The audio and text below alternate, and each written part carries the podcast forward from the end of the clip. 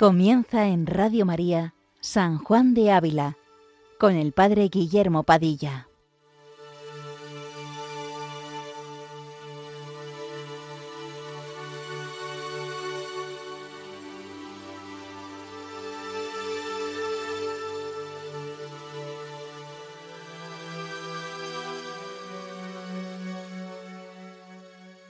Muy buenos días, queridos amigos de Radio María. Continuamos esta mañana nuestro programa dedicado a San Juan de Ávila, doctor de la Iglesia, que como un faro poderoso ilumina nuestro caminar actual por los senderos de la vida hacia la plenitud, que es la unión íntima con Cristo nuestro Señor.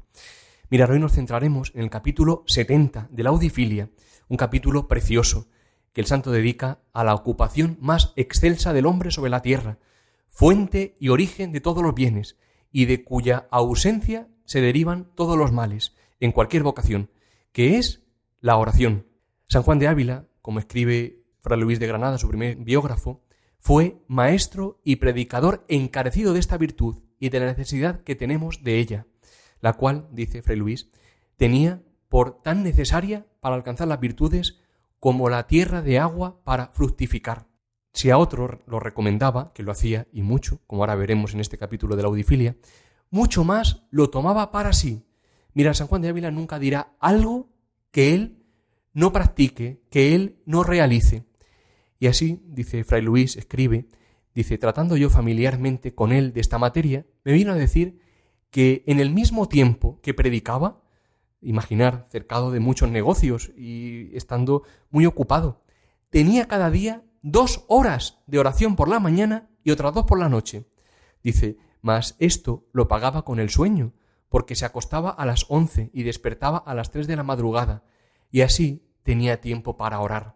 Dice, mas después que por las muchas enfermedades no continuaba ya tanto el oficio de predicador, el tiempo que quitaba a la predicación lo acrecentaba en la oración. Y en este tiempo, fijaos qué palabras dice, no admitía negocio alguno por importante que fuese, en este tiempo dedicado a la oración, no admitía negocio alguno por importante que fuese. Y nosotros, torpes y engañados por el demonio, y muchas veces los sacerdotes, fácilmente perdemos, perdemos este tiempo como si estuviéramos hablando con alguien sin importancia. Mirar un ejemplo por si nos ayuda. ¿Acaso uno, si estuviese hablando con alguien muy importante, me da igual el que sea, de rango eclesiástico o de rango civil, y le llamasen por teléfono al móvil, fácilmente claudicaría la conversación y cogería el teléfono? No, a no ser que fuese algo sumamente importante, de vida o muerte. Pues mirar, hermano, nos falta fe, sin duda. Pidámosle hoy al Espíritu Santo que nos dé a, todos el don de la oración, pero especialmente pidamos que dé el don de la oración a nosotros los sacerdotes, porque de la santidad de los sacerdotes, decía Ávila, y por tanto podríamos decir de su, vida de sincera oración y verdadera oración, dependerá la reforma de la Iglesia y también hoy la reforma de la Iglesia depende de la santidad de los sacerdotes. Pidamos al Espíritu Santo que nos haga comprender lo que el Maestro Ávila hoy quiere dirigirnos en el Audifilia. Comienza así este capítulo. Pues ya que habéis oído que la luz que vuestros ojos han de mirar es Dios humanado y crucificado, Resta deciros qué modo tenéis para mirarle, pues que esto ha de ser con ejercicio de devotas consideraciones y habla interior, que en la oración hay.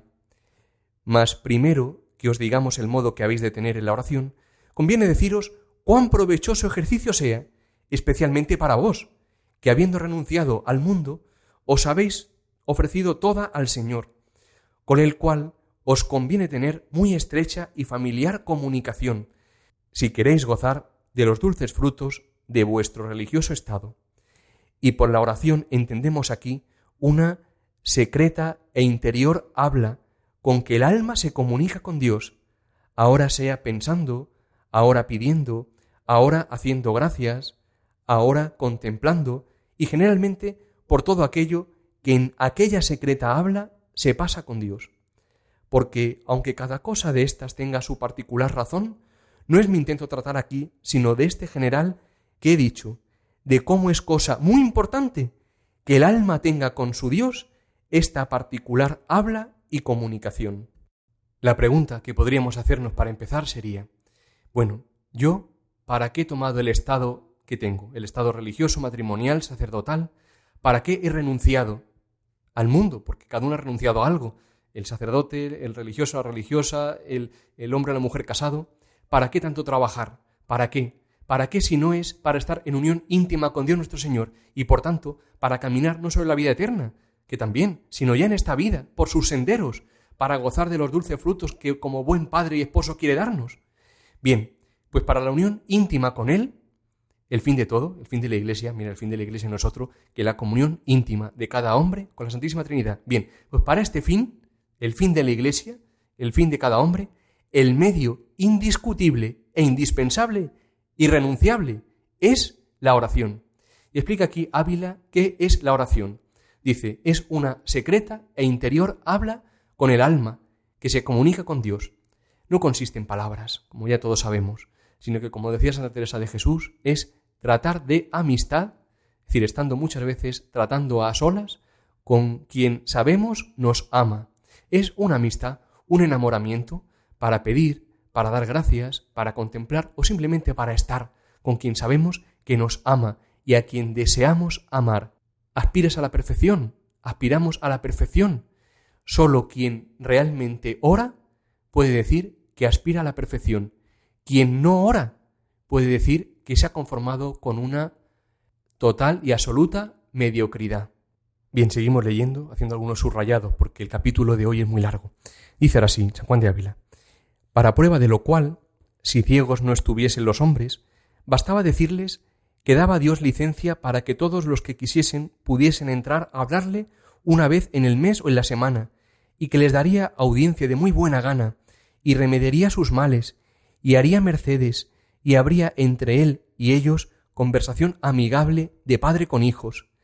Y si diese esta licencia para que le pudiesen hablar cada día, y si la diese para que muchas veces al día y si también para que toda la noche y el día, o todo lo que de este tiempo pudiesen y quisiesen estar en conversación del Señor, Él lo habría por bueno, ¿quién sería el hombre si piedra no fuese que no agradeciese tan larga y provechosa licencia, y no procurase de usar de ella todo el tiempo que le fuese posible, como de cosa muy conveniente, para ganar honra por estar hablando con su Señor, y deleite por gozar de su conversación, y provecho, porque nunca irían de su presencia vacíos. Pues, ¿por qué no se estimará en mucho lo que el Altísimo ofrece? Pues se estimaría si le ofreciese un rey temporal, que en comparación del Altísimo y de lo que de su conversación se puede sacar, el rey es gusano, y lo que puede dar uno y todos es sólo un poco de polvo. Al maestro Ávila le gusta siempre recurrir a ejemplos cercanos, para que comprendamos la importancia de lo que está diciendo. Habla aquí, en, este, en esto que hemos leído, de lo mucho que estimaríamos si un rey temporal, un rey de este mundo, nos diese permiso para hablar de continuo con él. Bien, a día de hoy eso de quizá un rey temporal no lo estimamos en mucho, pero podemos pensar en cualquier persona, otra persona, no sé, me da igual, el Papa, cualquier persona a la que estimemos, me da igual quién sea, que para nosotros sea inaccesible por su importancia, y que sin embargo nos diese permiso para hablar cada día con él, imaginar mandarle cada día un mensaje de WhatsApp o llamarlo por teléfono y trabar con él una amistad. Sería algo vamos, sería una cosa totalmente que nos quedaríamos totalmente desconcertados. Pues miremos, hermanos, que cualquier persona es poco, es poca cosa al lado del Rey del Cielo, que es Dios nuestro Señor, que nos da oportunidad de tratar con él a cada rato, a cada instante. No solo nos da oportunidad, sino que lo desea. Él desea y quiere que tú estés con Él para poder Él estar contigo, para darte todos sus bienes, para remediarte. A veces podremos pensar que qué egoísta es Dios, que siempre quiere que estemos con Él, que oremos. Mirar un ejemplo muy hermoso de un cuentecillo popular, de una sabiduría que particularmente me gusta mucho. Dicen que había una vez un médico que tenía un poder muy especial, que consistía que todo aquel que lo abrazaba quedaba curado de cualquier mal. Le dolían las rodillas, venga, pues iba al médico y quedaba curado. Le dolía el brazo, quedaba curado. Bien, pues un día el hijo de este médico se enferma y este médico, su padre, le dice, Hijo, abrázame. Hijo, abrázame, sabía que abrazándose su hijo a él, éste quedaría curado. Bien, alguno dirá, qué egoísta este médico. No, sabía que su hijo quedaría así curado, remediado, restablecido. Pues Dios es este médico divino, que nos pide que le abracemos. ¿Para qué? Para darnos todo lo suyo, para hacernos partícipes de la paz y el gozo de la vida divina que se pregusta ya en esta tierra. Bien, llegados a este punto, alguno dirá, bueno, pero yo no puedo hacer tanta oración, tengo muchas cosas que hacer y al final, quien dice esto no ora ni poco ni mucho, no ora nada, el demonio le engaña y al final no ora nada. O por el contrario, alguno quizás con una vida activa, una vida, bueno, quizás no es, no es religioso, no es consagrado, eh, bien, mm, dirá, bueno, yo voy a orar mucho, pero al final, ¿qué pasa? El mal espíritu puede engañarlo, porque al final quiere orar tanto que no se lo permite su estado de vida. Queda asfixiado y al final también lo engaña el demonio. No ora ni poco ni mucho, sino que lo deja todo. Permitidme, por tanto, que aunque nos alarguemos un poquillo, hagamos una precisión de la mano de otro doctor de la Iglesia, San Francisco de Sales, sobre el modo de oración, el modo, él dirá, de devoción para cada vocación. Vamos a leer unos párrafos de la introducción a la vida devota, Mm, un libro de este santo doctor, que puede iluminarnos. Como digo, vamos a alargarnos, pero creo que merece la pena escuchar lo que San Francisco de Sales a este propósito quiere decir. Dice él, leo textualmente de, de este libro suyo, dice, en la creación manda Dios a las plantas que lleven sus frutos, cada una según su especie, de la misma manera que a los cristianos, plantas vivas de la Iglesia, les manda que produzcan frutos de devoción, cada uno según su condición y estado, de diferente manera, escribe, han de practicar la devoción el noble y el artesano, el criado y el príncipe, la viuda, la soltera y la casada. Y no solamente esto, sino que es menester acomodar la práctica de la devoción a las fuerzas, a los quehaceres y a las obligaciones de cada persona en particular. Dime, Filotea, Filotea es a la que dirige eh, esta obra, ¿sería cosa puesta en razón que el obispo quisiera vivir en soledad como los cartujos? ¿Y si los casados nada quisieran allegar como los capuchinos y el artesano estuviese todo el día en la iglesia como los religiosos y el religioso tratase continuamente con toda clase de personas por el bien del prójimo como lo hace el obispo? ¿No sería esta devoción ridícula, desordenada e insufrible? Sin embargo, este desorden es demasiado frecuente y el mundo que no discierne o no quiere discernir entre la devoción y la indiscreción de los que se imaginan ser devotos, murmura y censura la devoción, la cual es enteramente inocente de estos desórdenes. No, Filotea, escribe, la devoción nada echa a perder cuando es verdadera. Al contrario, todo lo perfecciona, y cuando es contraria a la vocación de alguno, es, sin la menor duda, falsa. La abeja, dice Aristóteles, saca su miel de las flores sin dañarla y las deja frescas y enteras, según las encontró. Mas la verdadera devoción todavía hace más, porque no sólo no causa perjuicio a la vocación ni estado de vida alguno, sino antes bien los adorna y embellece. Las piedras preciosas, introducidas en la miel, se vuelven más relucientes, cada una según su propio color. Así también cada uno de nosotros se hace más agradable a Dios según su vocación, cuando la acomoda a la devoción.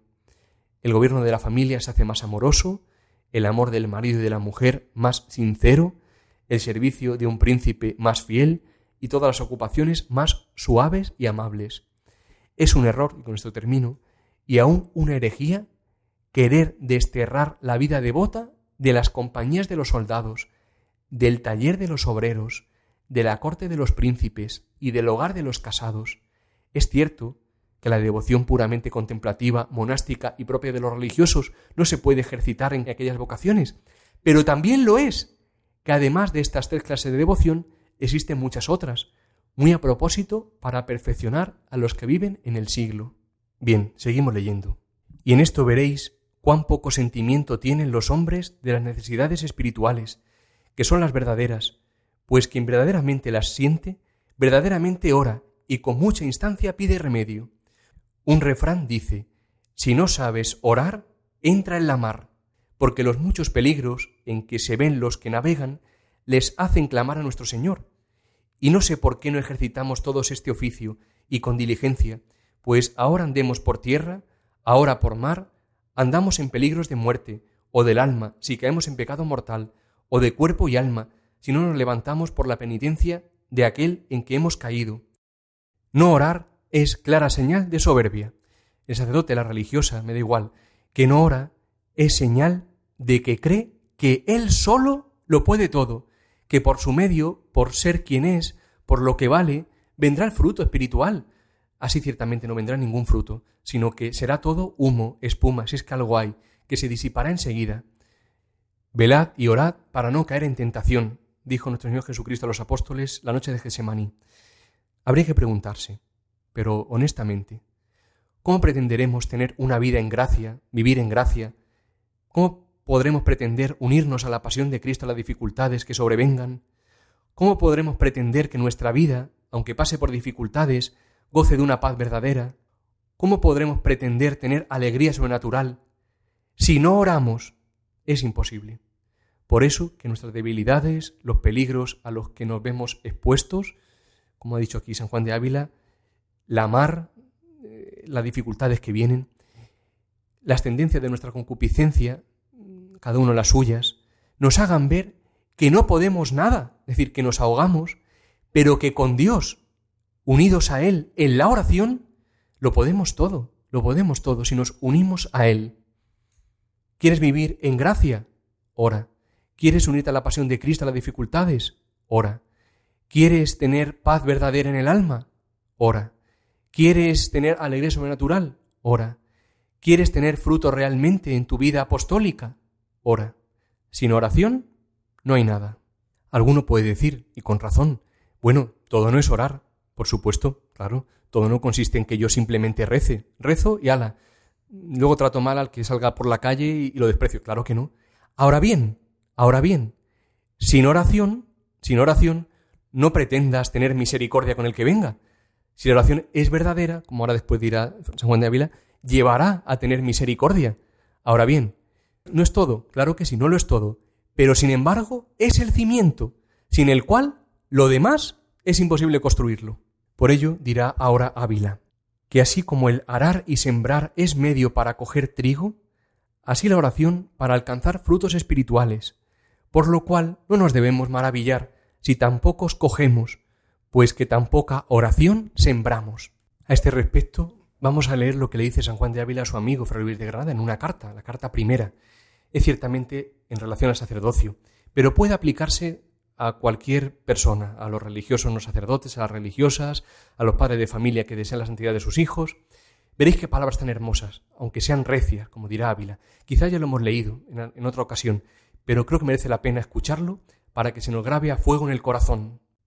Dice así, los hijos que hemos por la palabra de engendrar, no tanto han de ser hijos de voz, cuanto hijos de lágrimas, porque si uno llora por las almas y otro predicando las convierte, no dudaría yo de llamar padre de los así ganados al que con dolores y con gemidos de parto los alcanzó del Señor, antes que al que con palabra pomposa y compuesta los llamó por de, de fuera. A llorar aprenda quien toma oficio de padre. A peso de gemidos y ofrecimiento de vida, da Dios los hijos a los que son verdaderos padres, y no una, sino muchas veces ofrecen su vida porque Dios dé vida a sus hijos, como suelen hacer los padres carnales. Los hijos espirituales, verdaderos, vendrán a base de ofrecer la vida por ellos, para que tengan vida. No pretendamos dar vida sin perderla. Eso es importante. No es lógica evangélica. A veces uno quisiera dar vida, tener hijos espirituales, dar fruto, pero que uno se fuera de rositas. No es esa la lógica evangélica. Cristo nos ha dado ejemplo para que sigamos sus huellas. Pero igual sirve para los padres de familia. El ejemplo lo tenemos en Santa Mónica, madre de San Agustín, cuyas lágrimas por la conversión de su hijo llegaron al cielo, tanto así que su hijo no fue solo bueno, sino que fue santo, un gran santo. Igual los padres, habrá que hablarles a los hijos, claro que sí, habrá que decirles muchas cosas, es deber corregirles. Ahora bien, también habrá que pedirle en lo más hondo del corazón por su santificación. Vosotros padres, pedir por vuestros hijos, desde lo más hondo del corazón, para que sean santos, ofrecer vuestra vida a Dios para que ellos tengan vida, vida sobrenatural. A este respecto, Santa Teresa de Lisieux, en los últimos años de su vida, decía, leí una vez que los israelitas construyeron las murallas de Jerusalén trabajando con una mano y sosteniendo la espada con la otra. Eso es lo que debemos nosotros hacer, no entregarnos totalmente al trabajo. Sí, no consiste solo en trabajar, caeríamos en un activismo, podríamos decir quizás la gran lacra de la Iglesia del siglo XXI. Pensamos que todo consiste en hacer cosas y habrá que hacerlas, claro que sí, por supuesto, con una mano, pero con la otra debemos sostener la espada de la oración, porque sin ella, sin ella, el enemigo nos derribará. Y si el Señor no construye la casa, en vano se cansarán los albañiles. Bien, terminamos ya con el último párrafo de este capítulo, un párrafo importante. Como digo, nos hemos dejado muchos, conviene si alguno lo tiene leerlo, porque es precioso. Pero como digo, este párrafo último es muy importante. Dice así, y os quiero avisar del hierro de algunos, que piensan que, porque dijo San Pablo, quiero que los varones oren en todo lugar, no es menester orar despacio, ni en lugar particular, sino que basta mezclar la oración entre las otras ocupaciones del día. Bueno es orar en todo lugar, mas no nos hemos de contentar con aquello, sino hemos de imitar a Jesucristo nuestro Señor y a lo que sus santos han dicho y hecho en el negocio de la oración. Y aun tened por cierto que ninguno sabrá provechosamente orar en todo lugar, sino quien primero hubiese aprendido este oficio en lugar particular y gastado en él espacio de tiempo. Aquí termina Ávila con algo sumamente importante y que además es un frecuente error en, algunos.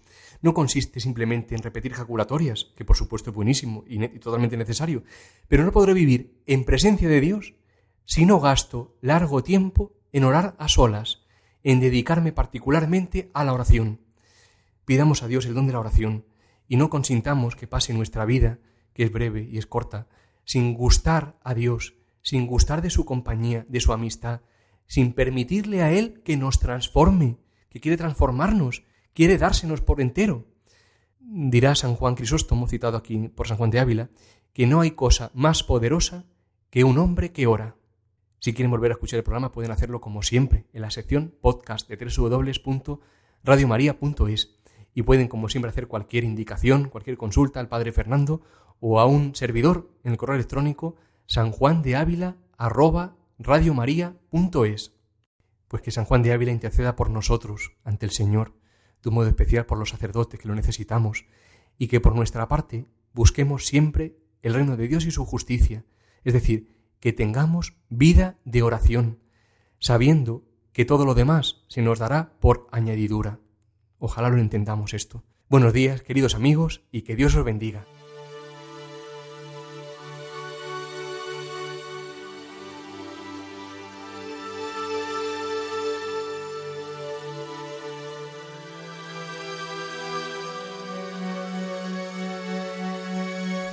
Les hemos ofrecido en Radio María San Juan de Ávila, dirigido por el Padre Guillermo Padilla.